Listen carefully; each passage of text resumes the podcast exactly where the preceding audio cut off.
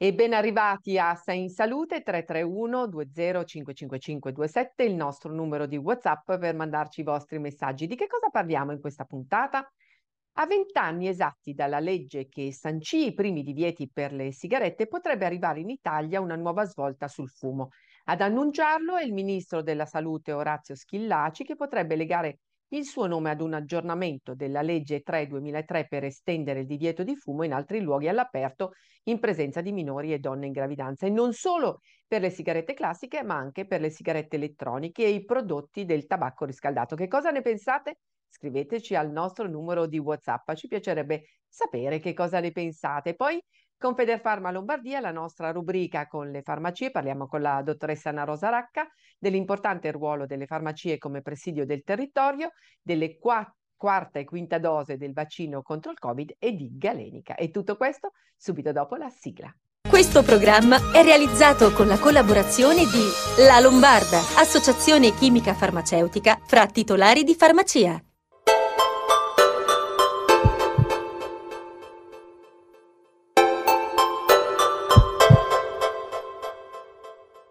Eccoci qui, quindi forse una nuova stretta sul fumo condivisa anche dalla Società Italiana di Igiene, Medicina Preventiva e Sanità Pubblica e noi approfittiamo per conoscere la neoeletta presidente, la professoressa Roberta Siliquini, che è anche ordinario di Igiene Università degli Studi di Torino, che salutiamo e ringraziamo per essere con noi. Ben arrivata, professoressa. Grazie a voi per l'invito.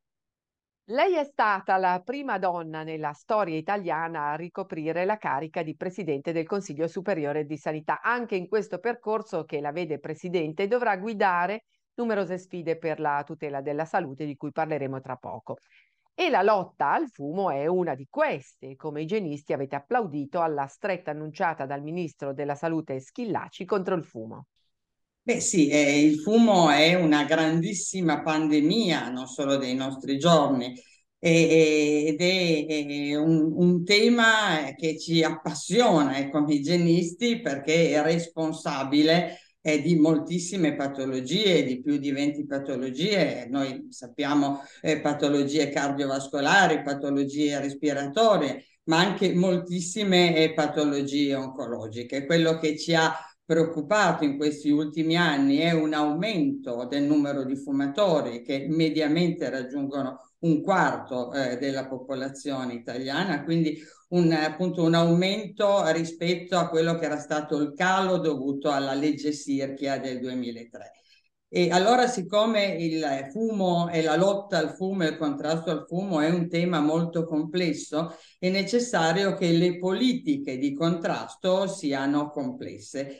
Tra queste eh, ci sono quelle che rendono difficile ai fumatori il fumare e le politiche così anticipate dal ministro Schillaci vanno proprio in questo senso, quindi eh, ridurre i luoghi in cui si può fumare, eh, predisponendo anche degli ambienti che siano più favorevoli alla non trasmissibilità del fumo passivo, alla tutela delle donne gravidanza, alla tutela dei bambini e così via. È un piccolo tassello davvero nel contrasto al fumo, in quella che noi chiamiamo l'ending game, cioè fine dei giochi. Addirittura sappiamo che alcuni paesi come la Nuova Zelanda hanno deciso di non vendere più sigarette ai nati eh, dal 2022, ad esempio. Tanti piccoli tasselli che uno sull'altro dovrebbero eh, riuscire a ridurre quantomeno eh, l'inizio dell'abitudine al fumo, soprattutto da parte dei giovani, che sono quelli che ci preoccupano maggiormente. Professoressa, la proposta del ministro Schillaci mira ad estendere il divieto anche alle emissioni dei nuovi prodotti come le sigarette elettroniche e i prodotti del tabacco riscaldato, che sono esplosi in questi ultimi anni. Ma io penso che sulle sigarette elettroniche, sui riscaldatori di tabacco, per così dire, eh, noi non abbiamo ancora sufficiente letteratura. Quindi assolutamente non abbiamo letteratura che ci dica che l'utilizzo di questi device riduce o fa smettere di fumare.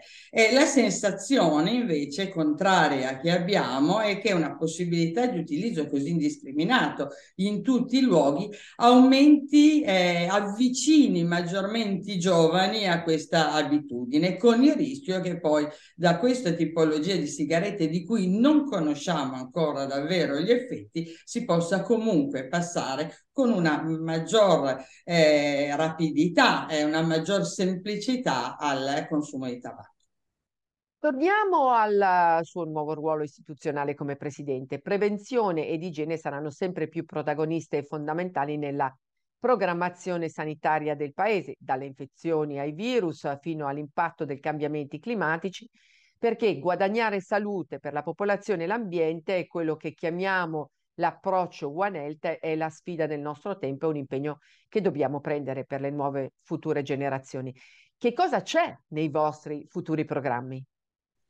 Beh, eh, certamente l'ha detto bene lei, il mondo è cambiato, non possiamo più fare finta eh, che, che, che, non sia cambiato qualcosa e la prevenzione diventa eh, sempre più tema centrale. Finalmente si è capito eh, quel, quel, concetto di One Health che lei ha, ha ben descritto, cioè il fatto che eh, la salute deve essere sull'agenda di tutte le politiche perché eh, l'ambiente, così come gli animali, così come l'organizzazione sanitaria, così come la presenza di città sane, tutto contribuisce a creare salute. Allora, viviamo in un momento storico che è assolutamente particolare.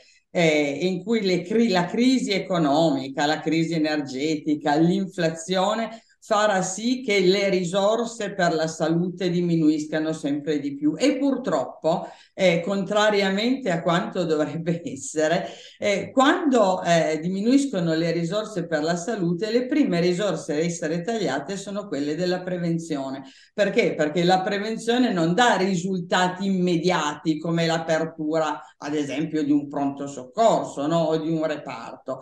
E, e questo è un tema eh, molto importante. Scelte di questo genere sarebbero estremamente gravi perché l'unico modo che noi abbiamo per poter sostenere negli anni il nostro servizio sanitario nazionale è quello di far sì che la gente non ci ammali. Quindi l'obiettivo eh, prioritario di questa presidenza City sarà quella di porre sul tavolo di tutte le politiche il tema della prevenzione e il tema di una corretta organizzazione sanitaria. Il nostro servizio sanitario nazionale sta vivendo un momento storico drammatico per tutta eh, una serie di ragioni, quindi il nostro tema prioritario è proprio quello di portare prevenzione e efficiente organizzazione sanitaria alla, eh, come priorità eh, dei decision maker.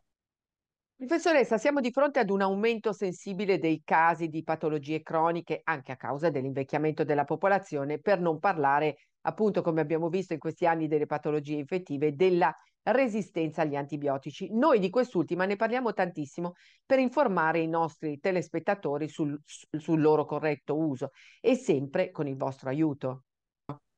Guardi, l'antimicrobico resistenza è, è, è, la vera pandemia nascosta. Antimicrobico resistenza eh, fa e farà eh, più danni e più morti del Covid. È una delle priorità dell'Organizzazione Mondiale della Sanità.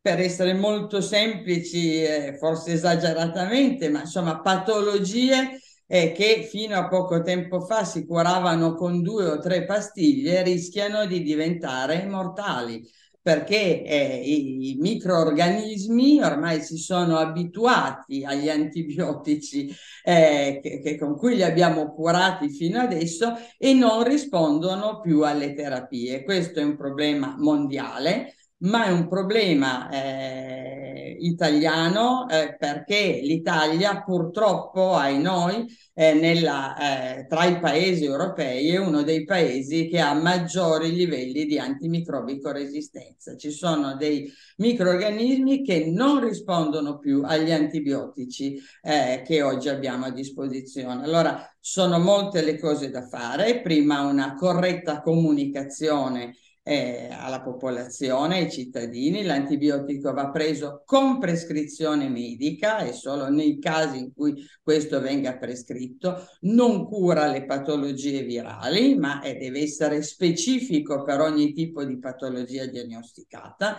Eh, non si possono utilizzare gli antibiotici che sono stati lasciati nell'armadietto del bagno perché significa che se sono avanzati non si è fatta la cura corretta quando ce n'era bisogno e non significa che quegli antibiotici avanzati possano essere utili per sintomatologie eh, che, che, che, no, che non riguardano la patologia per cui erano stati prescritti. Bisogna fare tanta formazione ai medici ai nuovi medici, ma anche eh, ai medici che eh, stanno lavorando eh, adesso e poi bisogna rafforzare, rinforzare, sostenere, promuovere la ricerca delle aziende farmaceutiche in tema di antibiotici. È un gruppo di farmaci su cui negli ultimi decenni eh, la ricerca non è stata così forte. Attualmente si inizia a fare qualcosa, si è evidenziato il problema, eh, ma bisogna essere più rapidi. Le faccio una domanda provocatoria. Da quello che lei ha osservato in questi anni di Covid, che cosa abbiamo imparato e cosa non abbiamo imparato dalla pandemia? È, è davvero molto provocatoria la domanda. Beh, eh, sicuramente eh, abbiamo, eh, dovremmo aver imparato eh, che eh, la prevenzione è importantissima. E parlo di vaccini, e, e parlo di eh, pratiche eh, di buona igiene, eh, di lavaggio delle mani, di utilizzo di mascherine, di presidi, indipendentemente dal Covid eh, nei luoghi chiusi, nelle metropolitane, negli autobus, la mascherina è fondamentale perché non si trasmette solo il Covid, si trasmettono molte altre patologie. Eh, l'influenza causa eh, migliaia di morti ogni anno in Italia per sovrainfezioni batteriche, in persone fragili e così via. E questo dovremmo aver imparato.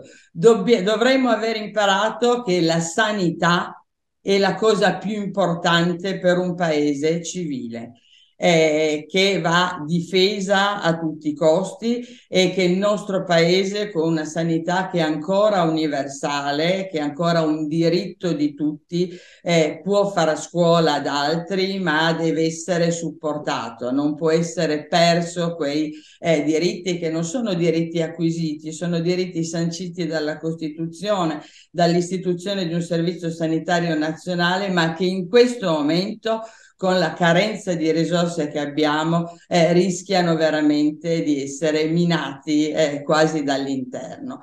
Eh, dobbiamo eh, aver imparato che i nostri giovani medici sono eh, molto preparati, sono molto formati e vanno tenuti nel nostro paese, non vanno eh, lasciati andare all'estero. Io non so se tutte queste cose le, le, abbiamo imparate perché siamo un popolo che tende a dimenticare eh, molto rapidamente. Eh, mi auguro che qualcosa, che qualcosa sia rimasto nella progettazione e programmazione futura. Grazie professoressa Siliquini per essere stata con noi. Buon lavoro per tutte le sfide che dovremo affrontare anche con il vostro supporto di igienisti. Grazie a voi per l'attenzione e buon lavoro a voi. E proseguiamo con la nostra rubrica dedicata alla farmacia. È con noi la nostra amica, la dottoressa Anna Rosa Racca, presidente Federfarma Lombardia, che salutiamo. Grazie anche a voi, un caro saluto. Buona, buona settimana a tutti. Dottoressa, il rafforzamento della medicina del territorio passa attraverso quello delle farmacie, il cui ruolo è garantire assistenza farmaceutica e servizi sanitari con l'accesso ai medicinali in modo capillare e in prossimità dei luoghi in cui vivono e lavorano uh, le persone, oltre ad assistere la popolazione nella quotidianità e nell'emergenza. Ah, io ho appena fatto delle, delle riunioni con tutti noi queste riunioni si sono chiamate, a me piaceva molto questa cosa, semplicemente grazie.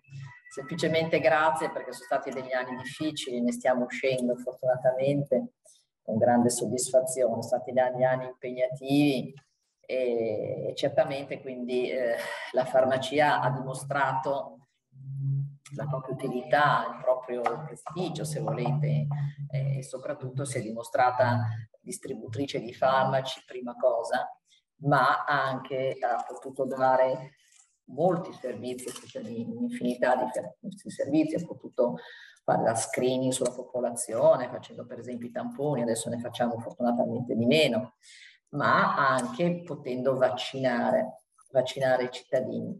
Lo ha fatto per le vaccinazioni del Covid, lo stiamo facendo ormai da un anno e mezzo e eh, lo stiamo, l'abbiamo fatto per tutta la, l'influenza, no? Perché ancora qualcuno naturalmente eh, secondo me è ancora utile anche vaccinarsi contro l'influenza, almeno per ancora un 15-20 giorni. Quindi sicuramente la raccomandazione è quella comunque di andare avanti sulle vaccinazioni.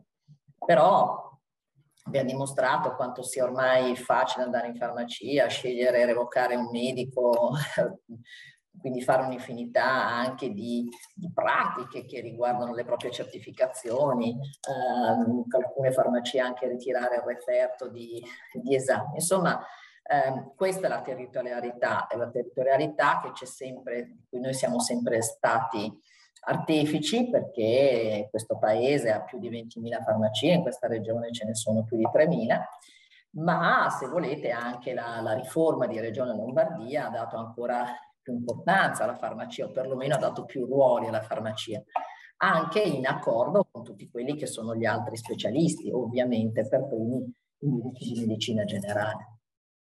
Quindi, insomma, è un ruolo che vogliamo continuare a tenere e che ha delle grandi progettualità di cui ne parleremo quest'anno, spero da, dai microfoni di questa trasmissione, raccontando un po' i nostri obiettivi, per esempio sulla telemedicina, per esempio sulla riconciliazione farmaceutica, riconciliazione farmaceutica, per esempio sul fascicolo sanitario elettronico, che è un altro degli obiettivi importanti. Un fascicolo sanitario elettronico è una specie di passaporto con dentro la nostra vita dal punto di vista del farmaco, ma anche della salute, gli esami. Quindi questo secondo me sono i grandi obiettivi per avere una sanità sempre più vicina al cittadino e per avere comunque una regione con sempre quell'efficienza che ha sempre dimostrato e ehm, quello che mi piacerebbe appunto anche sempre tecnologicamente avanti, no? perché seguendo quindi sempre le nuove tecnologie. Sì, molte cose da fare di cui parleremo quest'anno informando i nostri telespettatori. Lei ha citato i vaccini. Onestamente, eh, io penso che c'è una certa stanchezza vaccinale, ha fatto sì che molti over 60 non si sono vaccinati negli ultimi sei mesi e non hanno fatto la dose aggiornata di Omicron, la quarta o la quinta dose. Dal suo eh, osservatorio, da quello che lei vede, come stanno rispondendo le persone? Noi continuiamo a vaccinare, eh, certamente rispetto a mesi fa facciamo meno vaccinazioni, però siamo veramente diventati dei grandi a vaccinare. Ormai la gente sa che se fare un vaccino del Covid e dell'influenza deve venire in farmacia. E una farmacia su tre è una farmacia attrezzata, cioè mille farmacie su 3.000, quindi è una, un grande, un grande importante numero. Eh, io penso che mh, la quarta vaccinazione vada fatta, perché anche se magari uno ha fatto la terza un anno fa o qualche mese fa, perché comunque insomma le notizie anche che si sentono sulla stampa o i giornali, queste nuove varianti, ecco io non vedo perché non, non usufruire di questa opportunità, il vaccino che viene fatto nelle farmacie è il vaccino Pfizer, che è un vaccino audiovato da tutti quelli che sono state le ultime novità quindi insomma ritengo che c'è questa opportunità e soprattutto voi sapete benissimo che è gratuito, il cittadino non paga assolutamente niente e quindi ritengo che sia ancora importante proteggersi per qualche mese, perché abbiamo detto che stiamo vincendo il Covid, ma insomma sappiamo anche che vincerlo vuol dire aver fatto la vaccinazione. Come Federfarma avete accolto la proposta del Ministro della Salute eh, Schillaci di promuovere la galenica per fornire una soluzione al problema delle carenze di alcuni farmaci. È una buona occasione per fare il punto sulla carenza, ma anche per spiegare cos'è la galelica e quale ruolo voi giocate nelle preparazioni. Sì, il fenomeno delle carenze è un fenomeno che, ha, che è andato sulle pagine in tutti i giornali, che ha ha visto molti momenti di, anche appunto attraverso le televisioni, anche questa trasmissione. Certamente voglio dire la carenza è, eh, è carente, spesso e volentieri non è il farmaco carente, perché c'è magari il farmaco equivalente, quindi se non c'è quello c'è il farmaco equivalente, magari c'è un dosaggio leggermente diverso, ci prende due pastiglie al giorno, non ne prende uno, ne prende tre, ma spesso anche può essere fatto dal farmacista. Quindi la galenica è questo, cioè il fatto che il farmacista allestisca in farmacia la preparazione cioè non è soltanto l'industria farmaceutica. Il farmacista lo può fare ed è stato ehm, abbastanza importante, quindi sono state le preparazioni che abbiamo fatto, per esempio per i bambini, per lo sciroppo di ibuprofene. Ecco, quindi abbiamo fatto noi il lavoro che può essere fatto da, da un'industria. Devo dire che questo ha portato delle grandi soddisfazioni, anche qualche volta mi dicono che magari il gusto è più buono, insomma, ecco, il farmacista per legge per legge ha un laboratorio galenico. Poi naturalmente ci sono alcune farmacie che hanno investito, quindi che hanno dei laboratori più importanti, quindi magari qualche farmacia fa più preparazione, qualche altra ne fa molto di meno. Però insomma ecco a volte anche ritornare così un po' indietro col tempo, ma eh, voi sappiate che appunto quindi noi siamo molto preparati in questo senso, quindi possiamo benissimo allestire delle preparazioni. Lei ha citato anche gli equivalenti. Ho trovato questo dato. Ogni anno gli italiani spendono un miliardo di euro per avere il medicinale di marca anche in presenza dell'equivalente. Tra l'altro, anche questo è uno dei temi obiettivi che vi vedrà protagonisti nei prossimi mesi. Promuovere e informare. Guardate, allora io penso che mh, mm, cosa vuol dire che eh, un farmaco equivalente? Vuol dire che quando il farmaco perde quel brevetto, cioè passano un tot di anni, alcune aziende possono produrre quello stesso farmaco.